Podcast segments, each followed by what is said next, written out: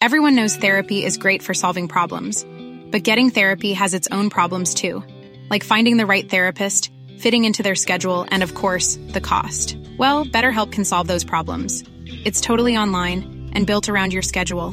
It's surprisingly affordable too. Connect with a credentialed therapist by phone, video, or online chat, all from the comfort of your home. Visit BetterHelp.com to learn more and save 10% on your first month. That's BetterHelp, H-E-L-P. Burrow's furniture is built for the way you live. From ensuring easy assembly and disassembly to honoring highly requested new colors for their award-winning seating, they always have their customers in mind. Their modular seating is made out of durable materials to last and grow with you. And with Burrow, you always get fast, free shipping. Get up to 60% off during Burrow's Memorial Day sale at burrow.com/ACAST. That's burrow.com/ACAST. burrow.com/ACAST.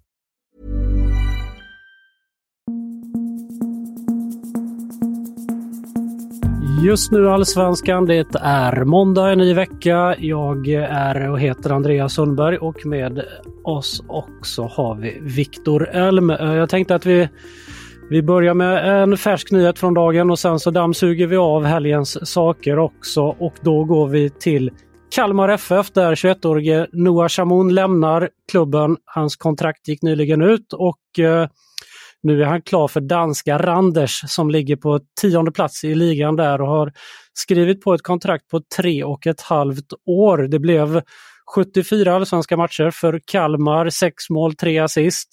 Förra säsongen så gjorde han 3 mål, 2 assist på 12 starter och 15 inhopp. Inte jättegiven i startelvan men ändå ganska mycket speltid, Viktor.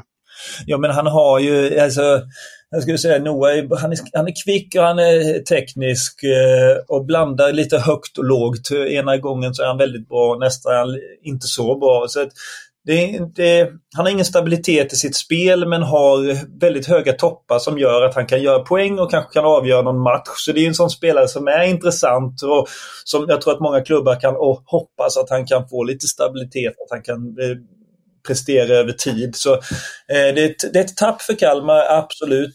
Jag tror att det är rätt så bra för Randers att kunna få en sån spelare också för att han har någonting. Mm.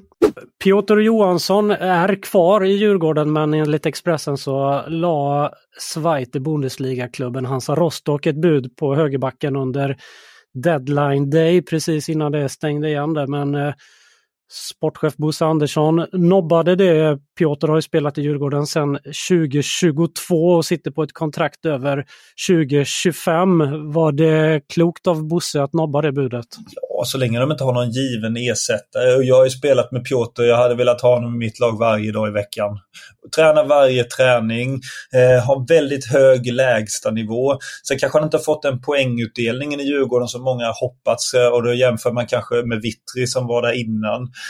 Men i min bok så hade jag velat ha Piotr Johansson i mitt lag varje dag i veckan. Så jag tycker att det var bra av Bosse för Djurgårdens skull, så är det bra att ha Piotr kvar. Mm. Det är som du säger att det finns ingen given ersättare. Man hoppas väl en del på den andra Bergvall där, Theo, men han har ju inte spelat, han har knappt spelat någonting, så det är väl svårt att liksom lägga det ansvaret på honom att nu så kommer du starta 30 matcher här. Mm. Men sen vet inte jag heller, jag vet att det pratades om Vittra att han skulle återkomma, där har du säkert bättre koll än vad jag har, vad som har hänt där vet jag inte heller riktigt. Ja, men det är väl att de har en kontakt och att Djurgården, Bosse, hoppas på honom här ifall det är sommar redan kanske, får vi väl se. Mm. If you thought the only way to get a more defined jawline with natural-looking results was through surgery, think again. Juvederm Volux XC is a non-surgical injectable gel filler that improves moderate to severe loss of jawline definition and can help you achieve natural-looking results with little downtime. Even better, this improved definition lasts up to 1 year with optimal treatment. No maintenance required. Improve jawline definition for a smooth, sculpted look with Juvederm Volux XC. For important safety information and to find a licensed specialist, visit Juvederm.com. That's Juvederm.com. Not for people with severe allergic reactions, allergies to lidocaine, or the proteins used in Juvederm. Common side effects include injection site redness, swelling, pain, tenderness, firmness, lumps, bumps, bruising, discoloration, or itching. There's a risk of unintentional injection into a blood vessel, which can cause vision abnormalities, blindness, stroke, temporary scabs, or scarring. Talk to a licensed specialist to find out if it's right for you. Everyone knows therapy is great for solving problems, but getting therapy has its own problems too, like finding the right therapist, fitting into their schedule, and of course, the cost. Well, BetterHelp can solve those problems. It's totally online and built around your schedule. It's surprisingly affordable too. Connect with a credentialed therapist by phone, video, or online chat, all from the comfort of your home. Visit BetterHelp.com to learn more and save 10% on your first month. That's BetterHelp, H-E-L-P. Sent på fredag kväll blev det ju klart att Lukas Bergvall kommer att spela för Tottenham. Mittfältaren skrev på sin 18-årsdag på ett 5-årskontrakt med den engelska klubben och kommer spela kvar i Djurgården under våren och flytta i sommar. Enligt engelska medieuppgifter så låg prislappen på drygt 113 miljoner kronor plus framtida bonusar. Stockholmsklubben har meddelat att det är deras största försäljning genom tiderna och gissar att Bromma-pojkarna sitter nöjda i båten också. Expressen har skrivit att de har en klausul på runt 20% på den affären och Lukas själv säger att han valde mellan Tottenham och Barcelona. Det var de som var med hela racet in. Han tycker att det kändes bättre i magen med Tottenham. Två otroliga klubbar. Det var ett jättesvårt val. 50-50 väldigt länge. Att nästa steg för honom var Tottenham. Han berättar också att på plats hos Londonklubben så pratade han med Dejan Kulusevski som de pratade lite, men det var inget övertalande snack. Han berättade bara vilken fin klubb och bra klubb det är och så. Hur ser du på hans val, Viktor? Nej, men jag tror att det hade nog större inverkan på valet än vad man tror, att bara att Kulusevski är där och inte där. Samma trygghet finns väl inte riktigt i Barcelona. Jag tror också det är ett bra val. Det känns som att Barcelona kämpar lite för tillfället. Det är väl inte bara ett positivt snack om Barcelona för tillfället. Tottenham känns ju lite mer som att de kanske har någonting på gång igen. Men jag tror också att det är klokt rent fotbollsmässigt. De har så bra spelare i Barcelona på de positionerna tycker jag. Så att jag tror att det är större chans att man får lite speltid i Tottenham och i Premier League faktiskt. Så att jag tycker inte alls det är fel och det ska bli väldigt spännande att följa hur det går sen när det är väl dags att ta klivet över. Tror du fjäder i hatten för Tottenham som vann en sån dragkamp med sån stor talang mot självaste Barcelona? Tror du att det triggade dem lite eller? Ja, nu du säger det, jag har inte tänkt ens tanken, men det är ju klart det gjorde. Det är klart det, och det har man väl, tänker jag, att det har man nog tillbaka sen också, att men nu fast nej, folk börjar tänka lite, man är Tottenham till och med större än klubb i Barcelona helt plötsligt. Och det är de ju ekonomiskt sett just nu, så har ju Barcelona stora problem och Tottenham, Premier League-lagen överlag har väl det ganska gott ställt. Så att det var nog en del av det hela, det tror jag. Och sen så jag såg de här presentationsvideorna och det känns ju som att Tottenham verkligen har okej, det här är någonting extra och så, verkligen, det kändes som det blev uppförstorat, att det var en stor grej att han kom dit, så att det känns nog bra för Tottenham. Vi har ju ett antal svenska lag som är på träningsläge just nu, några i Marbella där vi har vår Martin von Knorring och sen så är det några som är Algarvekusten i Portugal där vi har Adam Fröberg på plats och i Algarve är IFK Göteborg och i söndag så gick klubben ut med att man skriver kontrakt med den 15-årige stortalangen Benjamin Brantlin. Det är 3-årsavtal med honom. Han debuterade ju för seniorlaget här i slutet av januari och då blev han yngst i klubbens historia. Och i fredag så fick han spela från start i mötet med Silkeborg och tränaren Jens Asko säger att man ser att det är en spelare med väldigt, väldigt stor potential. Att det inte bara handlar om hans fötter, teknik och spelförståelse utan om hela hans väsen, hans personlighet. Det är svårt. Vi har inte sett Brantlin, Viktor, men det säger väl någonting ändå att det går så fort för honom redan från start liksom. Nej, det är ju en 15-åring som liksom, det är ju någonting extra måste det ju vara. Jag har inte sett han spela som sagt, men är man 15 år så måste man ju framförallt vara mogen intellektuellt, alltså fotbollsintellektuellt, för att ens kunna vara på den nivån och kunna få spela för start i ett lag som IFK Göteborg. Så där tror jag att det är någonting extra, och sen då allt som krävs utöver det, både tekniskt och fysiskt, så har han det, så är det ju en otroligt spännande spelare måste det ju vara, som då som 15-åring får chansen att spela matcher, visserligen som inte betyder någonting, men få ett A-lagskontrakt, spela från start, göra det bra, få beröm. Det är klart att det är någonting som man ser fram emot att se, eller jag vet inte vad du säger. Jo, nej, jag håller helt med. Utan att ha sett killen så det säger ju någonting ändå att det har gått så fort och att han redan får förtroendet att spela, även om det är en träningsmatch. Så det är klart att det är ingen social verksamhet, och att Jens Asko spelar ju inte med spelare för att vara schysst liksom, utan de som startar vill han ju se, och de har ju förtjänat att spela mycket i träningsmatcher och så det säger väl någonting, känns det som. Ja. På tal om IFK Göteborg så det blir alltid spännande inför säsongerna, och det är intressant att se IFK Göteborg, och kanske extra intressant i år för nu så ska man bli ett mer spelande lag, säger de.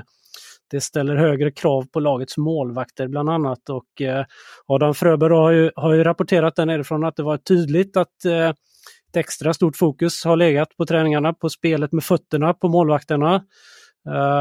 Pontus Dahlberg, Elis Bichesari och Adam Benediktsson, som ständigt drillas i såväl tekniska som taktiska övningar, skriver han då, och Jens Asko säger att det är viktigt, för det är det vi gärna vill. Det som är bra är att de alla tre vågar, precis som att alla spelare måste spela på det sättet. Det handlar mycket om mod, vilja, både med och utan boll, och nu adderar vi nästa fas i vårt spel och att de måste våga. Vad tror du om spelande IFK Göteborg? Jag tycker att det finns ju förutsättningar för det. Jag är mest imponerad av deras pressspel egentligen i höstas sen Jens Asko kom. Så det är ju egentligen den egna offensiva speluppbyggnaden, offensiven som de behöver jobba på. Jag ser fram emot att se ett IFK Göteborg som mer tar grepp över matcher själva, som vill visa att okej, vi är här för att dominera matchbilden, vi är här för att vi är det större laget, så att jag tycker det är den enda rätta vägen att gå egentligen, och jag ser ju att de har förutsättningar för det. Jag tycker de har spelare som absolut kan spela på det sättet, så att ja, det blir också spännande att se. Ja, hoppas ju då när de säger så nu inför, så hoppas man ju att det finns mod hos klubb och tränare också, att man inte, för vi vet ju hur det kan bli en sån stor klubb när det, om det skulle gå dåligt en period, att man blir rädd om sig själva lite grann, tränare och klubbfolk och sådär, och att man går tillbaka till trygghet och så som det har varit innan kanske, för att kriga in poängen eller? Ja, nej, och det har du ju helt rätt i. Och det vet man ju själv när man har spelat, att det är lätt att hamna där till slut om inte poängen trillar in, att det blir lite desperat istället, att vi riskerar ingenting utan vi försöker skicka upp bollen och försöker få in någon boll i mål och sen minimera risker. Så att man hoppas ju verkligen att de kanske vågar bygga någonting över tid här medan Jens Asko är där. Så att jag håller med dig helt. Jag vill inte se då att de ska helt plötsligt ska börja göra någonting annat, utan då får de löpa linan ut lite. Mm.